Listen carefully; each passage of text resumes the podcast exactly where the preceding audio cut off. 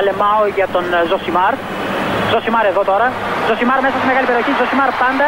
Ζωσιμάρ θα κάνει το σουτ και γκολ. Φοβερό το γκολ του Ζωσιμάρ και πάλι. Ο Περέιρα Ζωσιμάρ, 24 χρόνων παίκτης της Μποταφόγκο. Να λοιπόν, ο Ζωσιμάρ, ο αποκαλούμενος μαύρος ράμπο από τον πατέρα του, που ήθελε λέει να τον κάνει πυγμάχο και να πάρει τα πρωτεία του Κάσιους Κλέη. Τελικά ο ίδιος προτίμησε να γίνει ποδοσφαιριστής και πράγματι φαίνεται τελικά αυτός είχε το δίκιο. Το δίκιο λοιπόν με το μέρος του Ζωσιμάρ. Είναι παραμονή Χριστουγέννων. Τώρα που γράφω εγώ τώρα, το πότε ακούτε εσείς είναι μια άλλη διαδικασία. Σε κάθε περίπτωση είναι παραμονή Χριστουγέννων. Το οποίο σημαίνει ότι το podcast πρέπει να ξεκινήσει με τις διαχρονικές ε, αλήθειες πριν πάει στα, στα λιγότερα σημαντικά, εν πάση περιπτώσει. Εντάξει. Είναι παραμονή Χριστουγέννων, πράγμα που σημαίνει ότι εκτός από το να ακούτε το podcast έχετε άλλη μία βασική υποχρέωση. Πιο αναγκαία από το να ακούτε το podcast.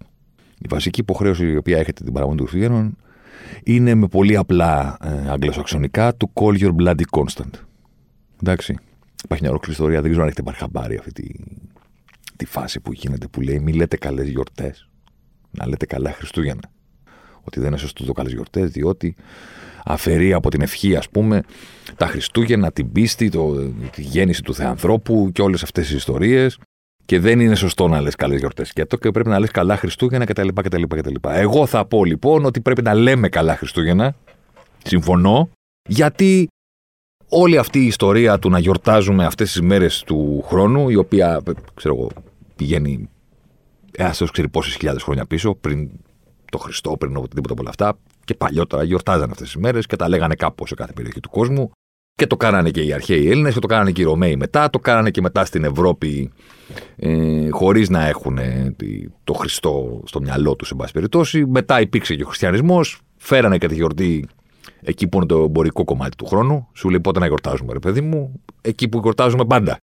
21 Δεκεμβρίου, 23, 25, κάπου εκεί να το βάλουμε. Πριν έγιναν όλα αυτά τα πράγματα, πέρασαν χιλιάδες χρόνια για να φτάσουμε στο πραγματικό νόημα των Χριστουγέννων και στην πραγματική ιστορία που θα πρέπει να θυμόμαστε κάθε χρόνο τέτοια μέρα. Όχι ανήμερα. Προσέξτε. Όχι ανήμερα. Την παραμονή. Η ιστορία που θα πρέπει να θυμόμαστε είναι ότι ο Ντέσμοντ πήρε τηλέφωνο την Πέννη και η Πέννη το σήκωσε. Εντάξει. Δηλαδή όλα αυτά, αν έχουν αφήσει κάτι που να αξίζει, κάτι τραγούδι του Λένον, το War is over αυτά, κάμε ταινία, το Love Actually, τέτοια πράγματα. Εντάξει. Αλλά πάνω απ' όλα στην κορυφή της πυραμίδας την υποχρέωση που έχουμε απέναντι στον εαυτό μας, την παραμονή του Χριστουγέννων, να παίρνουμε τηλέφωνο τη σταθερά μας, αν δεν την έχουμε δίπλα μας. Εν πάση περιπτώσει. Ή να αναρωτηθούμε ότι ποια είναι η σταθερά μας, εν πάση περιπτώσει. Ξέρω εγώ. Υπάρχει και αυτό.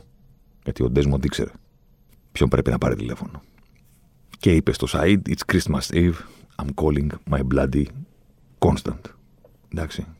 Δεν γινόταν να ξεκινήσουμε με διαφορετικό τρόπο. Τι να κάνουμε. Το επιβάλλει το πνεύμα των ημερών. Είναι παραμονή των Χριστουγέννων. Πάρτε τηλέφωνο σταθερά σας ή βρείτε τι ή δεν ξέρω κι εγώ τι, κάτι. Εν πάση περιπτώσει, ασχοληθείτε με αυτό. Αυτό το νόημα των Χριστουγέννων. Τα υπόλοιπα τώρα, εντάξει. Καλές γιορτές. εντάξει. Αλλά άμα λέμε καλά Χριστούγεννα, θα πρέπει να θυμόμαστε να τιμούμε ε, τις παραδόσεις. Εντάξει. Πάει αυτό. Το αφήνουμε.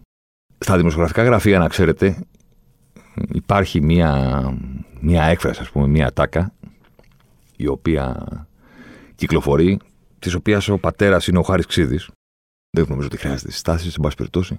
Ο οποίος είχε, ας πούμε, την ε, φοβερά εργασιομανή, μουσογράφο, διευθυντής, αυτά, άνθρωπος του χώρου, του τύπου, του χαρτιού, της εφημερίδας, με όλη αυτή τη μεγάλη καριέρα, ο οποίος, παιδί μου, έκανε συσκέψεις, πράγματα, θέματα και κάποια στιγμή σε έπιανε και σου έλεγε λοιπόν, κοίταξε να δεις, τη Δευτέρα πρέπει να κάνουμε αυτό, την Τρίτη πρέπει να κάνουμε εκείνο, την Τετάρτη να πας εκεί να κάνεις αυτό το τάδε ρεπορτάζ, την τάδε φωτογράφηση και κάποιος πεταγόταν και έλεγε, Κύριε Χάρη, την Τετάρτη έχω ρεπό. Το ρεπό είναι μια μαλαγία. Του έλεγε, Τι θα κάνεις, Τι θα κάνεις που έχεις ρεπό; Το οποίο είναι μια φοβερή έκφραση η οποία ε, προκαλούσε το γέλιο. Κάποιες φορές μπορεί να προκαλούσε και εκνευρισμό, φαντάζομαι.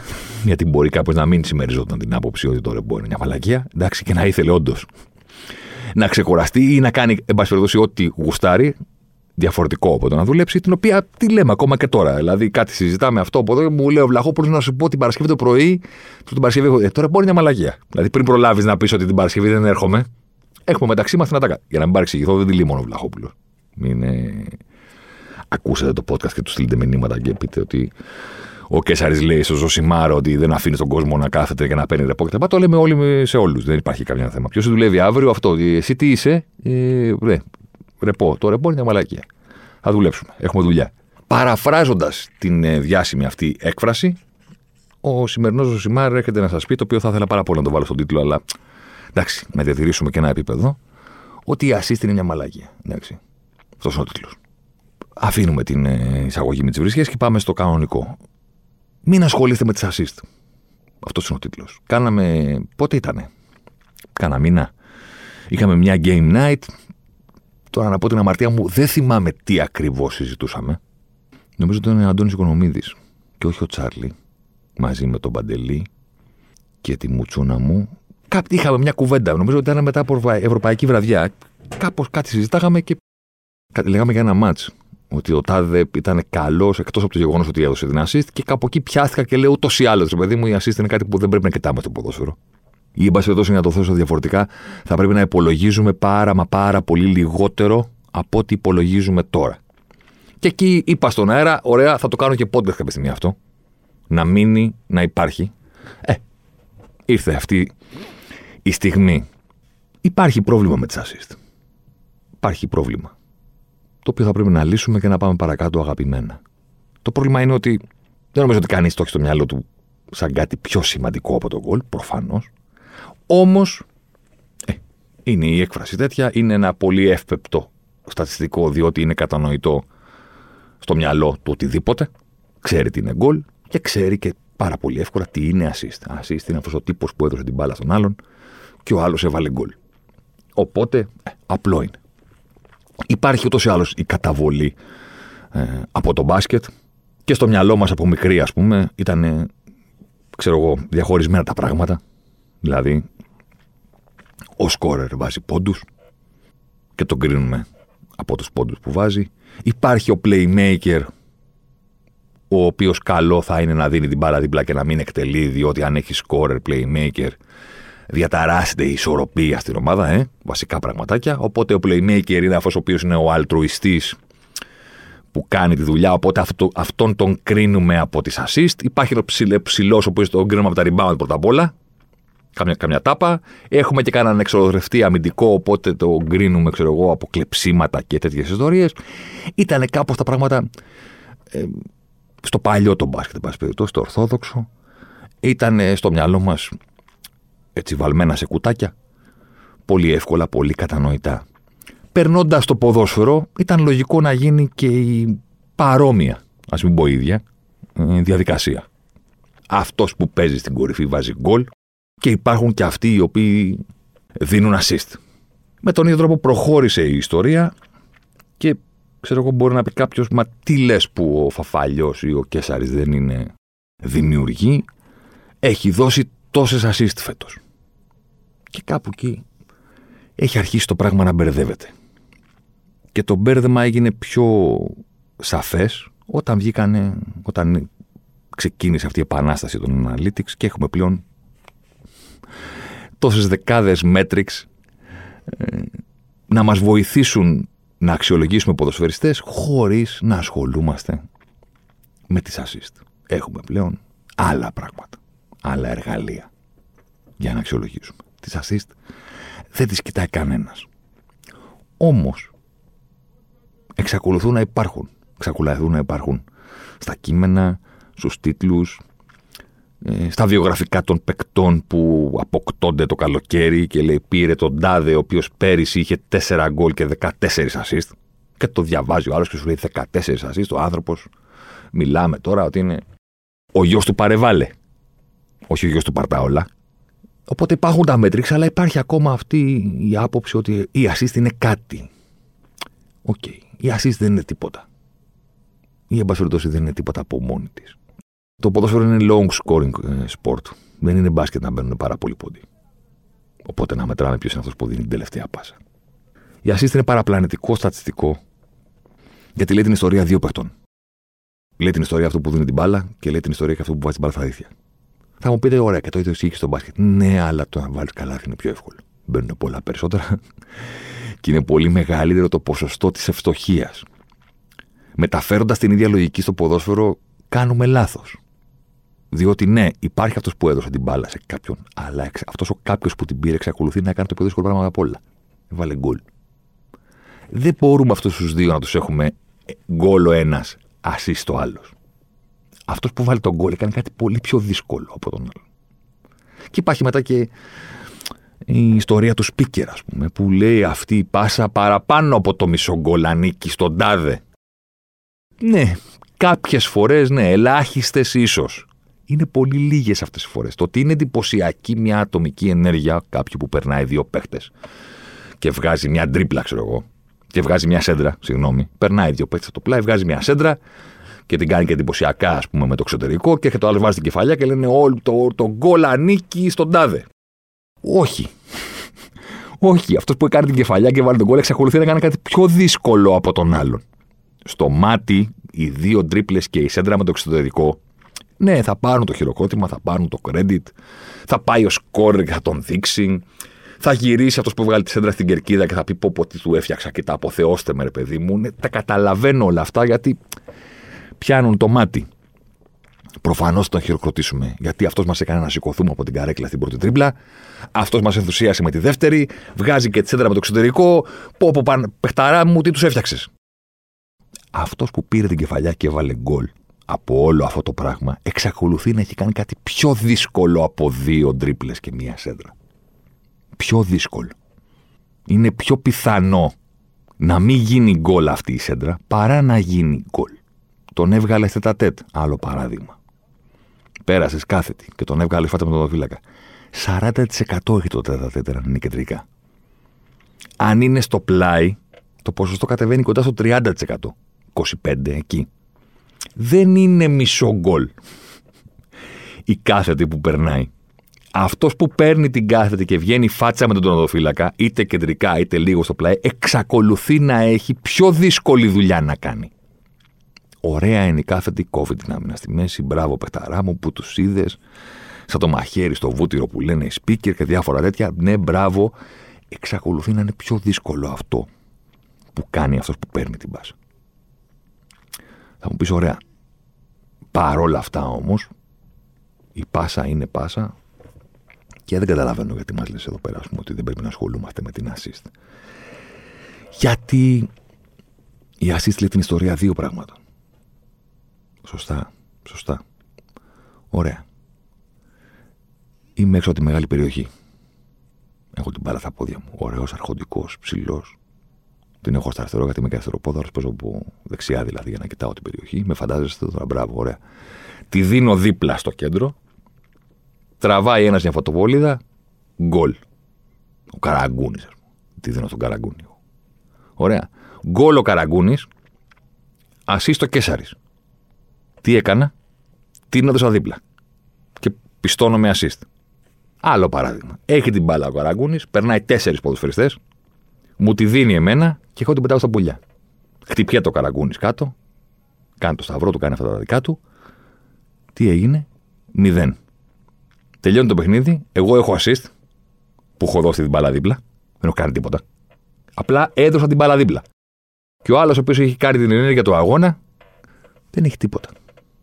Τι σημαίνει ο ένας έδωσε assist και ο άλλος όχι; Σημαίνει ότι κάποιος έβαλε τον γκολ.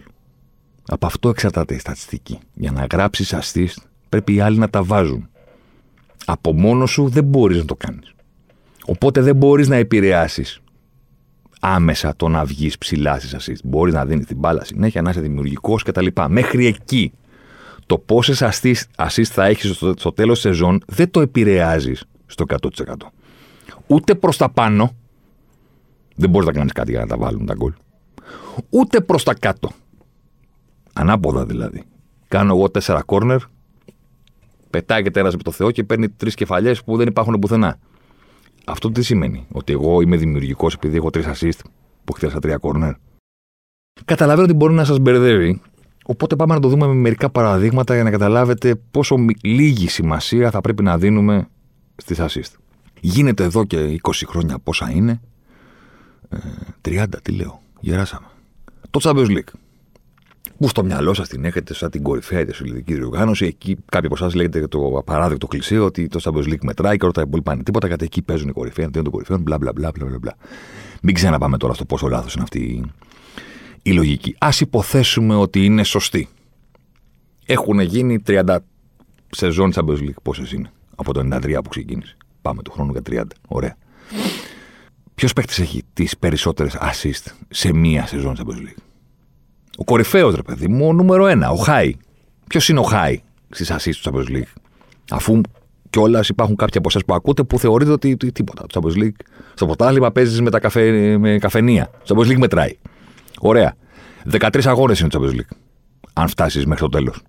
Δεν είναι για όλους 13, πρέπει να πας τελικό. Αλλά πες ότι 13 αγώνες είναι. Μόνο για δύο ομάδε είναι 13. 6 στον όμιλο και 6 νοκάουτ και ένας τελικός. 13 αγώνες. Ποιο είναι το ρεκόρ; Των assist σε μία σεζόν. 9 είναι το ρεκόρ. Ε; 9 σε 13 παιχνίδια maximum. Αν τα παίξεις όλα. Αν τα παίξεις όλα. Ποιος το έχει; Ο Ζιντάν, ο Ροναλντίνιο, ο Φάμπρεγας, ο Τσάβι, ο Ινιέστα, ο Μέση, ο Νεϊμάρ. Ποιος έχει ρε παιδί μου; Το ρεκόρ με τις περισσότερες assist σε μία σεζόν Champions League. Ο James Μίλνερ. Ο Γερο Μίλνερ που τον λέει και η γυναίκα μου. Οπότε, τι πρέπει να κάνουμε τώρα; Όταν θα σταματήσει ο Μίλνερ, θα κάνουμε αφιέρωμα για έναν από τους κορυφαίους δημιουργούς που γνωρίσαμε τα τελευταία 30 χρόνια στο ποδόσφαιρο; Τι θα πούμε σε κάποιον σε 20 χρόνια που δεν τον είδα να παίζει; Θα μας πει το ρεκόρ, εσύ το έχει αυτός ο Μίλνερ. Τι, τι παίχτης ήταν αυτό. Μιλάμε τώρα, ρε παιδί μου, για τον ορισμό της δημιουργίας. Τον έβλεπες και έλεγες μισό γκολ. Ε, ναι, ασύστε έχει δώσει ο Μίλλερ το 17-18. Όχι τη χρονιά που το πήρε η Λίβερπουλ, την προηγούμενη. Όταν πήγε στο Κίεβο και το έχασε από την Ρεάλ Μαδρίτη στον τελικό. Οπότε τι; Θα βγούμε στους δρόμους για τον James Miller, θα του κάνουμε άγαλμα δημιουργίας; The Visionary James Miller. Ξέρετε ποιος είναι δεύτερος; Ο Ρούνι. Είχε δώσει 8 assist το 13-14. 8 είχε επίσης και ο Νεϊμάρ το 16-17 με την Παρσελώνα. 7 assist σε μία σεζόν Champions League έχουν κάνει ο Φιρμίνο, ο Γκίγκς, ο Ζλάταν και ο Τσάβι. 9 assist, James Miller, record holder. Δεν σπάει. Αν νομίζετε ότι είναι εύκολο, δεν σπάει. Τα μάτια είναι 13.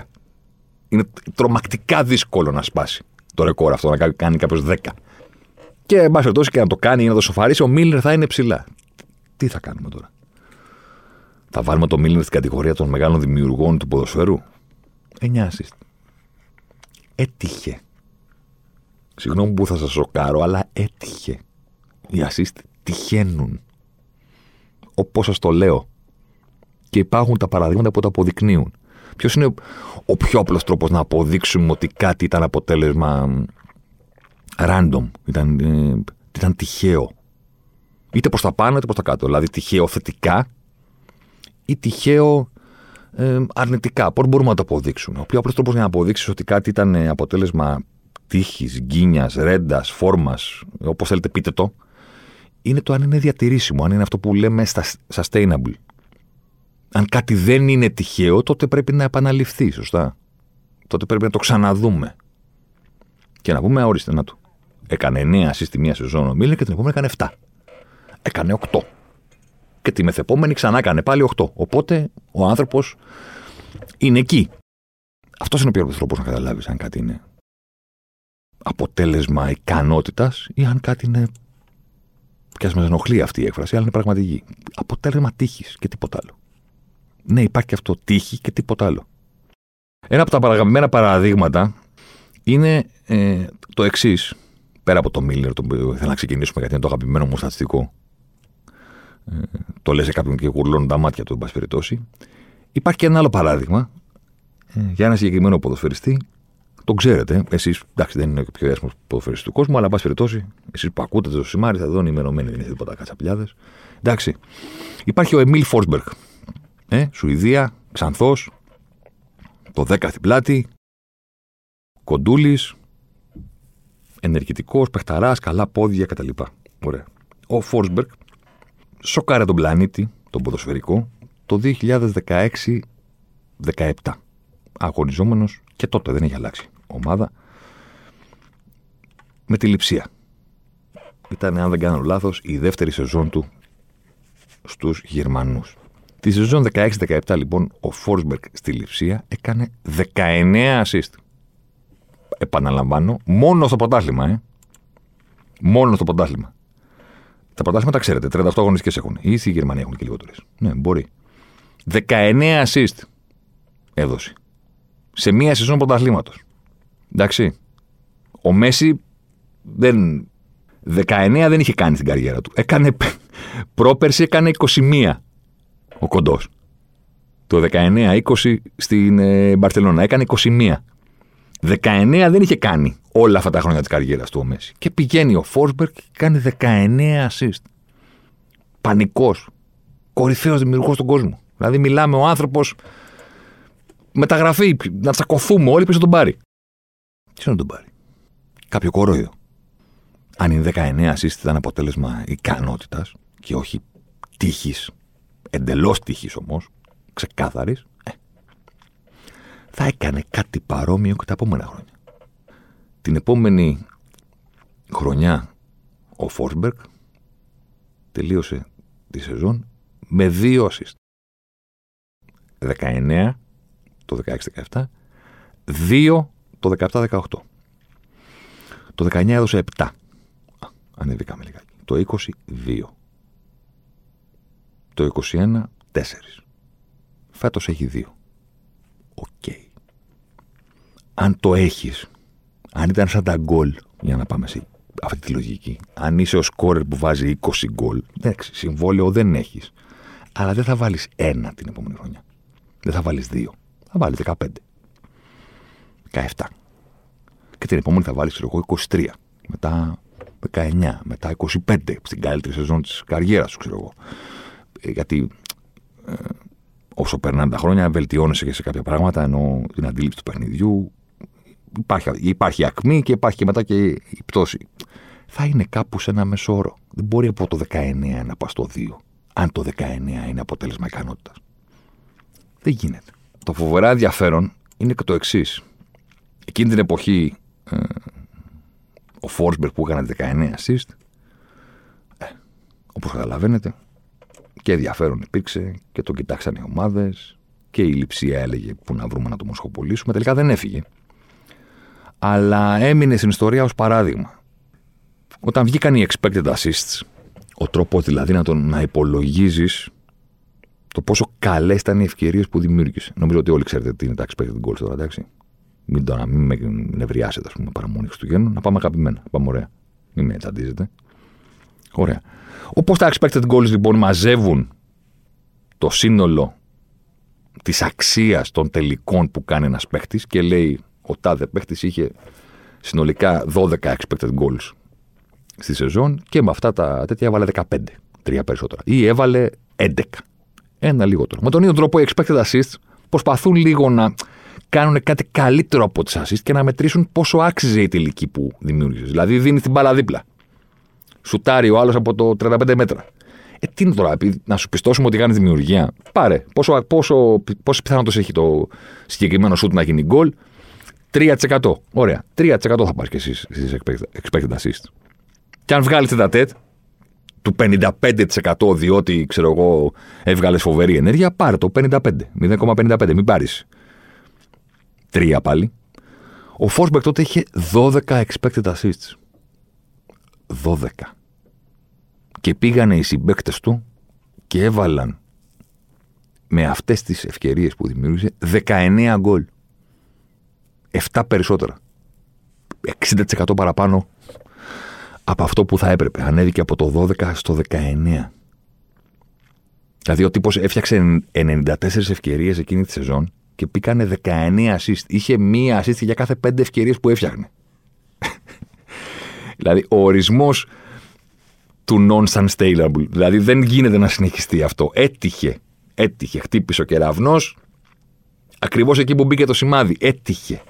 Δεν επαναλαμβάνεται αυτό το πράγμα. Την ίδια σεζόν, εδώ είναι το ωραίο παράδειγμα, στην Bundesliga έπαιζε ο Πασκάλ Γκρό, ο οποίος έπαιζε στην Ingolstadt. Αντιτουριστικός κι αυτός, αντιτουριστική και ομάδα. Μιλάμε, ρε παιδί μου, τώρα δεν σου τραβάει το μάτι ποτέ. Ο τύπος αυτός τελείωσε εκείνη τη χρονιά, ο Γκρός δηλαδή, με τέσσερις assist. Πού να τον πιάσει τον παιχταρά το Φόρσμπεργκ που είχε 19. Τώρα μιλάμε για φοβερό επίπεδο. Δεν μιλάμε τώρα για βλάκιες. Εντάξει. Τι τέσσερις assist τώρα. Και πέντε γκολ Ο Γκρός. Στις ευκαιρίες για τους συμπαίκτες του, ο Γκρός είχε φτιάξει παραπάνω. 94 είχε φτιάξει ο Φόρσμπεργκ, 98 ο Γκρος. Ή εν πάση στα ίδια εδώ, εντάξει, τέσσερις. Είναι OK. Okay. Μικρή διαφορά. Στο μέσο όρο ένα παιχνίδι βγαίνει πάνω κάτω το ίδιο. Στις expected assist όμως, ο Γκρός είχε 8 expected assists. Και οι συμπαίκτες του έβαλαν μόνο 4. Γι' αυτό λέω ότι δεν μπορείς να ελέγξεις το νούμερο των assist που θα έχεις. Μπορείς μέχρι ενός σημείου. Μετά αποφασίζουν οι συμπαίκτες σου. Ο Φόρσμπεργκ στην ίδια χρονιά έχει 12 expected assists και οι συμπαίκτες του βάζουν 19 γκολ. 7 περισσότερα. Στην ίδια χρονιά ο Γκρό έχει 8 expected assists και, αντί να βρει συμπαίκτες και να του πούνε το αυτό το 8, θα το κάνουμε 12 ρε μάγκα. Θα βάλουμε 12 γκολ. Αυτοί βάζουν 4. Η Brighton αξιολόγησε πάρα πολύ καλά το τι έκανε ο Γκρός. Αξιολόγησε πάρα πολύ καλά τα νούμερα του. Δεν ασχολήθηκε με το μα μόνο 4 assist. Ξέρω εγώ τώρα ρε παιδί μου, τώρα εντάξει, είναι όντως αυτός που πρέπει να είναι και πήγε και τον αγόρασε. Ξέρετε πόσο; 3 εκατομμύρια λίρες. Θα μου πεις εντάξει, σιγά τον παίχτη να βγούμε στους δρόμους. Όχι. Δεν είπα εγώ να βγούμε στους δρόμους, αλλά OK. Okay. Παίζει στην Brighton από το, το καλοκαίρι του 17. Βασικός, τις assist του, τα γκολ του. Το αστείο του ξέρετε είναι ότι την επόμενη χρονιά στην Brighton έδωσε 8 assist.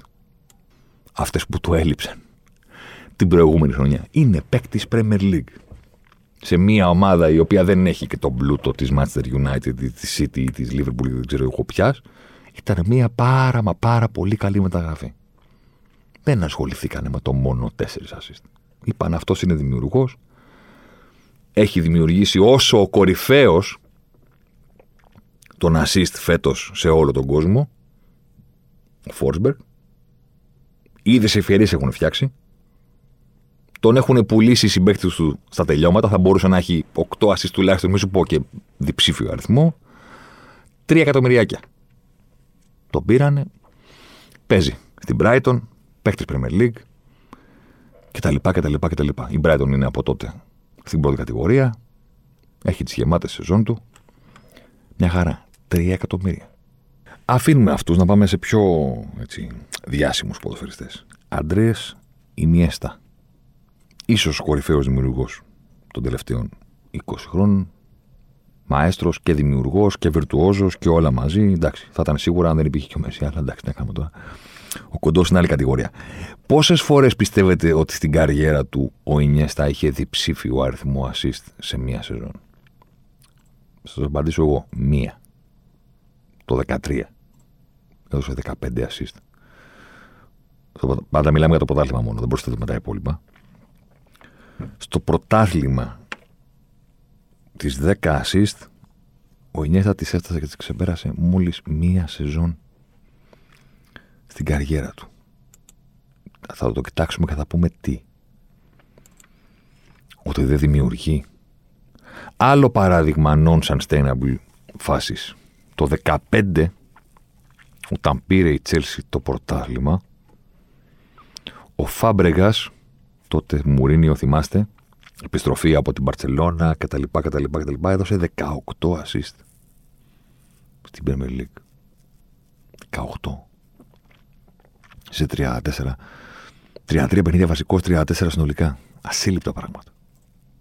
Παραπάνω από μία assist ε, από ε, μισή assist στο παιχνίδι. Από μία assist κάθε δύο. Την επόμενη χρονιά έδωσε 7. Οκ. Θα έχετε πετύχει κάπου, δεν μπορεί, αυτό το φοβερό στατιστικό που λέει ότι ο μεγάλος Thierry Henry είναι ο μοναδικός παίκτης στην ιστορία της Premier League που έκανε 20 γκολ, 20 assist την ίδια σεζόν. Ναι, είναι αλήθεια, έχει συμβεί το 2003. Δεν το πήρε η Arsenal τότε, το πήρε η United. Η Arsenal το πήρε το 2 και το 4 όταν το κατέκτησε ε, και αίτητη στην Premier League. Ενδιάμεσα το 2003 ο Ανδρή είχε 24 γκολ, 20 assist. Μιλάμε τώρα εντάξει. Αδιανόητο. Την προηγούμενη σεζόν είχε 5 assist. Την επόμενη σεζόν είχε 6. Έτυχε. Συγκλονιστικός ποδοσφαιριστής. Δεν λέει κανένας όχι. Δεν λέει ότι θα μπορούσε να τύχει στον καθέναν. Δεν θα το πετύχει ο Αντικάρολ αυτό. Εντάξει. Ούτε ο Βάρντι. Να πάω τώρα σε ένα σύγχρονο σκόρερ της Premier League. Πρέπει να έχεις κάτι στο παιχνίδι σου. Προφανώς δεν θα το κάνει ο Βάρντι αυτό. Και ας βάλει 30 γκολ μια σεζόν. Μπορεί όμως και μια χρονιά να το κάνει. Γιατί τελικά η assist δεν σημαίνει τίποτα παραπάνω τις περισσότερες φορές. Δεν σημαίνει τίποτα παραπάνω από το ότι είσαι ψηλά στο γήπεδο. Αν είσαι ψηλά στο γήπεδο, θα δώσεις και assist. Δηλαδή, αν είσαι στην περιοχή, σε μια ομάδα, αν είσαι μεγάλος φόρ, αν είσαι εκεί που συμβαίνουν τα πράγματα και συμβαίνουν πολύ συχνά, θα δώσεις την μπάλα δίπλα σου και κάπου θα σκοράρει. Αν είσαι φόρ, θα γίνει μια σέντρα, θα την κοντρολάρεις, θα σε πλάτη στο τέρμα, θα τη ζητήσει ο συμπέκτη σου δίπλα που έρχεται στη μεγάλη περιοχή, μέσα στο κουτί, θα του τη δώσεις ένα μέτρο πιο δίπλα, θα σου τράξει μπάλα γκολ. Δεν είσαι δημιουργός. Επειδή το έκανες αυτό. Θα γίνει μια σέντρα, θα πάρεις την κεφαλιά, θα έρθει ο άλλος, μπαπ, γκολ.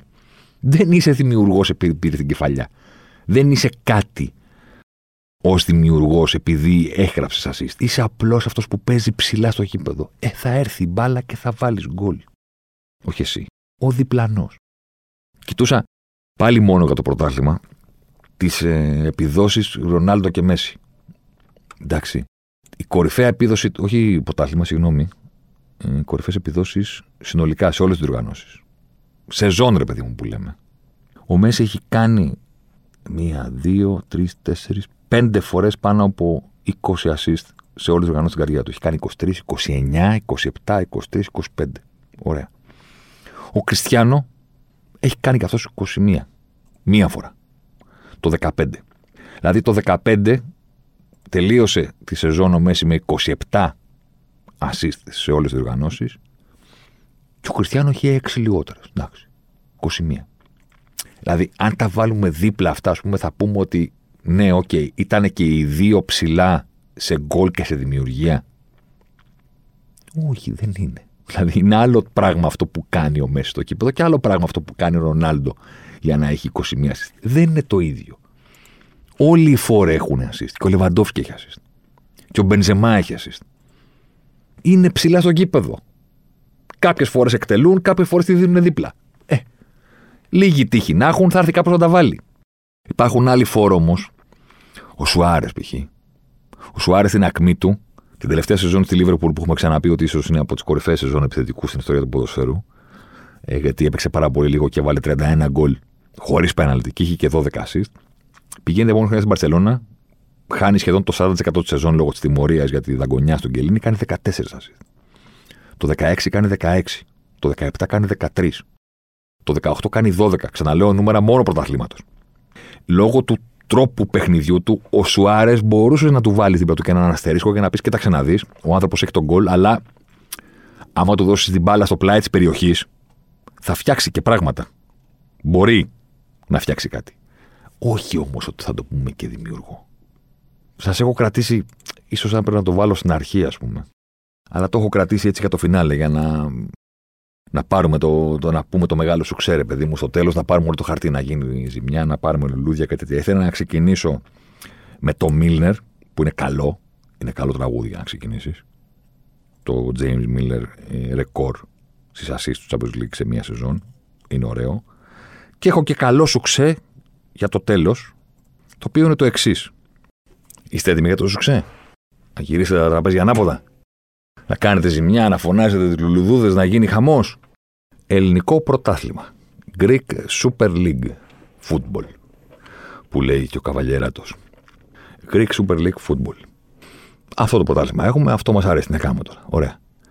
ποιος ήταν ο κορυφαίος στις assist τη σεζόν 2009-2010.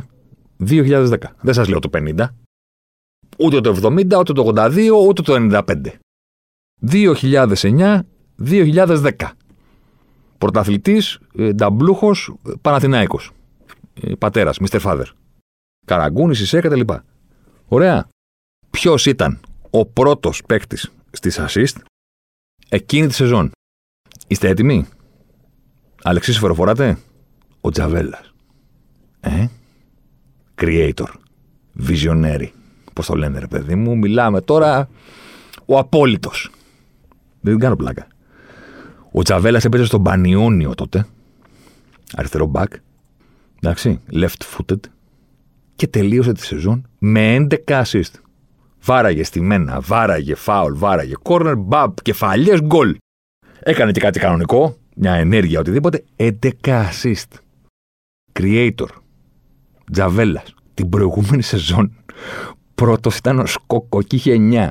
Δηλαδή να το δει κάποιος και να πει ορίστε. Ορίστε, ρε παιδί μου, Τζαβέλας. Ποιος Σκόκο τώρα. Τον εκμηδένισε τον άνθρωπο. Τι υδραυλικός. Εδώ είναι ηλεκτρολόγος Τζαβέλας. Αλλάζει τα φώτα στου αντιπάλους. Το 7-8 ήταν ο Ριβάλντο με 12. Κατάλαβες γιατί δεν πρέπει να ασχολείσαι; Γιατί το βλέπεις και λες, εντάξει, μου και τι έκανε ο Ριβάλντο, μία assist παραπάνω από Τζαβέλα έδωσε. Μα το ίδιο είναι. Φέτος στην Premier League, δεν ξέρω αν το θυμόσαστε στην αρχή, ξεκινάει το πρωτάθλημα και κάνει ο Μπογκμπά 4 assists σε ένα παιχνίδι.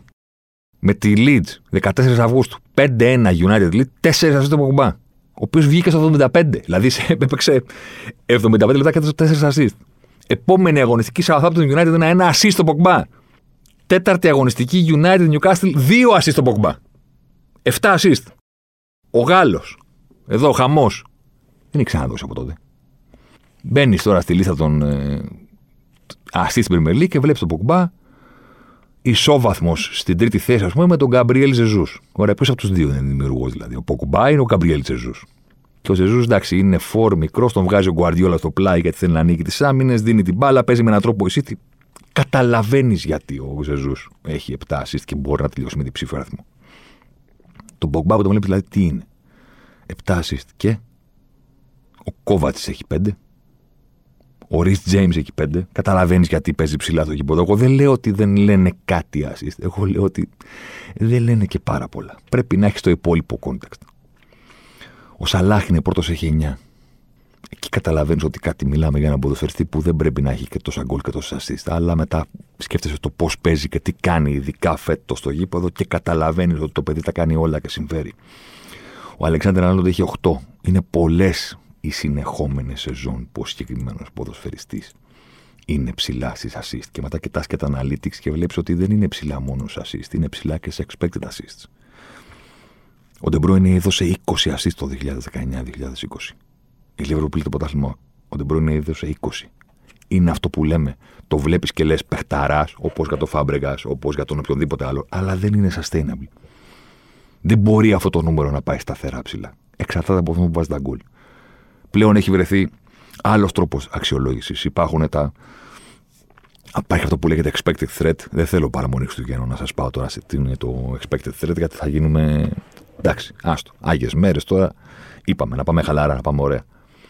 Αλλά εκεί βλέπεις καλύτερα το πόσο τελικά απειλητικός, παύλα δημιουργικός είναι ένας ποδοσφαιριστής. Γιατί μετράμε το πόσο κουβαλάει την πρωτογήπεδο, το πόσο κάθετος μπορεί να γίνει είτε παίζοντας την μπάλα κάθετα είτε κουβαλώντας την κάθετα και μετά το τι προκύπτει από την τελική του πάσα. Το τι προκύπτει δεν ασχολείται με το αν μπήκε γκολ.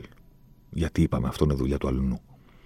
Πλέον ξέρω εγώ υπάρχουν μετρήσεις που οι ομάδες κοιτάνε και πιστώνουν σε εισαγωγικά για να αξιολογήσουν οι ποδοσφαιριστές assist ακόμα και αν δεν μπήκε η μπάλα από δικής του, από δική τους assist. Να σας το πω έτσι με ένα παράδειγμα, ας πούμε, πώς ξεκινήσαμε στην αρχή και λέμε περνάς δύο και κάνει σέντρα. Ωραία, περνάς δύο και κάνει σέντρα. Η σέντρα είναι εκπληκτική, φοβερά δύσκολη. Απλώνει το πόδι ο αμυντικός τελευταία στιγμή, μπας και προλάβει να τη γλιτώσει τη σέντρα ξηραφιά. Την ακουμπάει, μένει η μπάλα στο πέναλτι, έχετε ένα στο βάζει γκολ. Δεν σου χρεώνει τα assist. Γιατί δεν τον, δεν τον βρήκες εσύ τον παίχτη. Επειδή προ... παρενέβη ο αμυντικός. Πλέον οι ομάδες λοιπόν λένε ότι πόσα σουτ και πόσες ευκαιρίες και πόσα γκολ μπήκαν στα τρία δευτερόλεπτα μετά από τη σέντρα.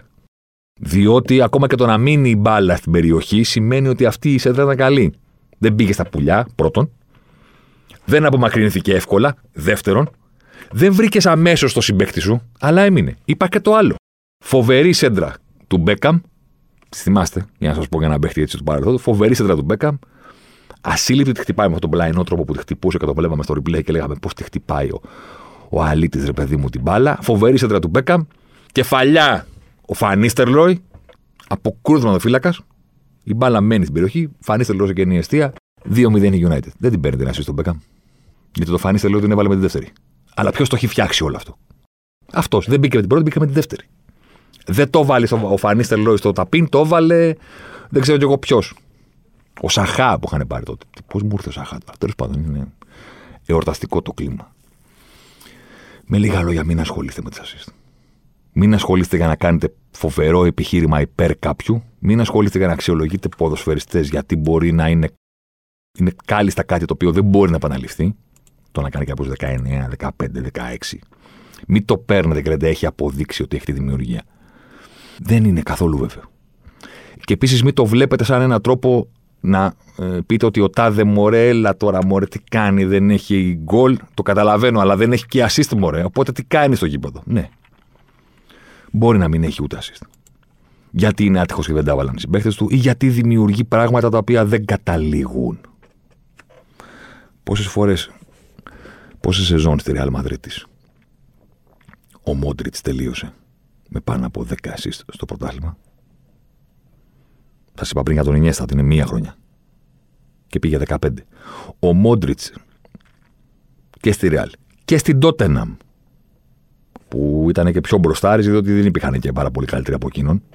Στα τέσσερα χρόνια που έπαιζε στο Λονδίνο για την Τότεναμ, πόσες σεζόν έκανε με πάνω από 10 assist; Κάμια. Δεν έχει δώσει πάνω από 7.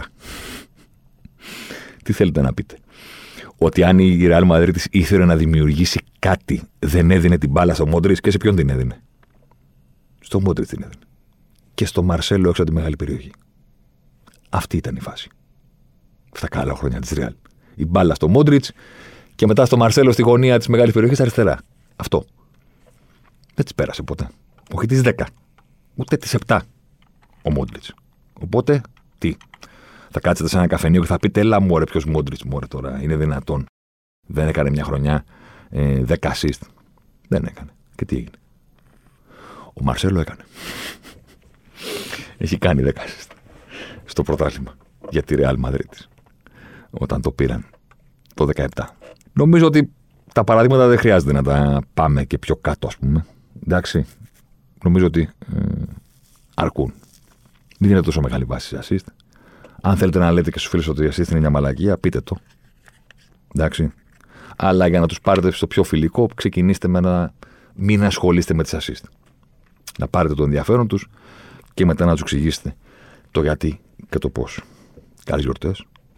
Καλά Χριστούγεννα. Εντάξει. Καλέστε. Ή βρείτε τη σταθερά σας και τα λέμε την επόμενη εβδομάδα στον τελευταίο Ζωσιμάρ του χρόνου. Να είστε καλά. Αλεμάω για τον Ζωσιμάρ. Ζωσιμάρ εδώ τώρα. Ζωσιμάρ μέσα στη μεγάλη περιοχή. Ζωσιμάρ πάντα. Ζωσιμάρ θα κάνει το σουτ και γκολ. Φοβερό το γκολ του Ζωσιμάρ και πάλι. Ο Περέιρα Ζωσιμάρ, 24 χρόνων παίκτης της Μποταφόγκο.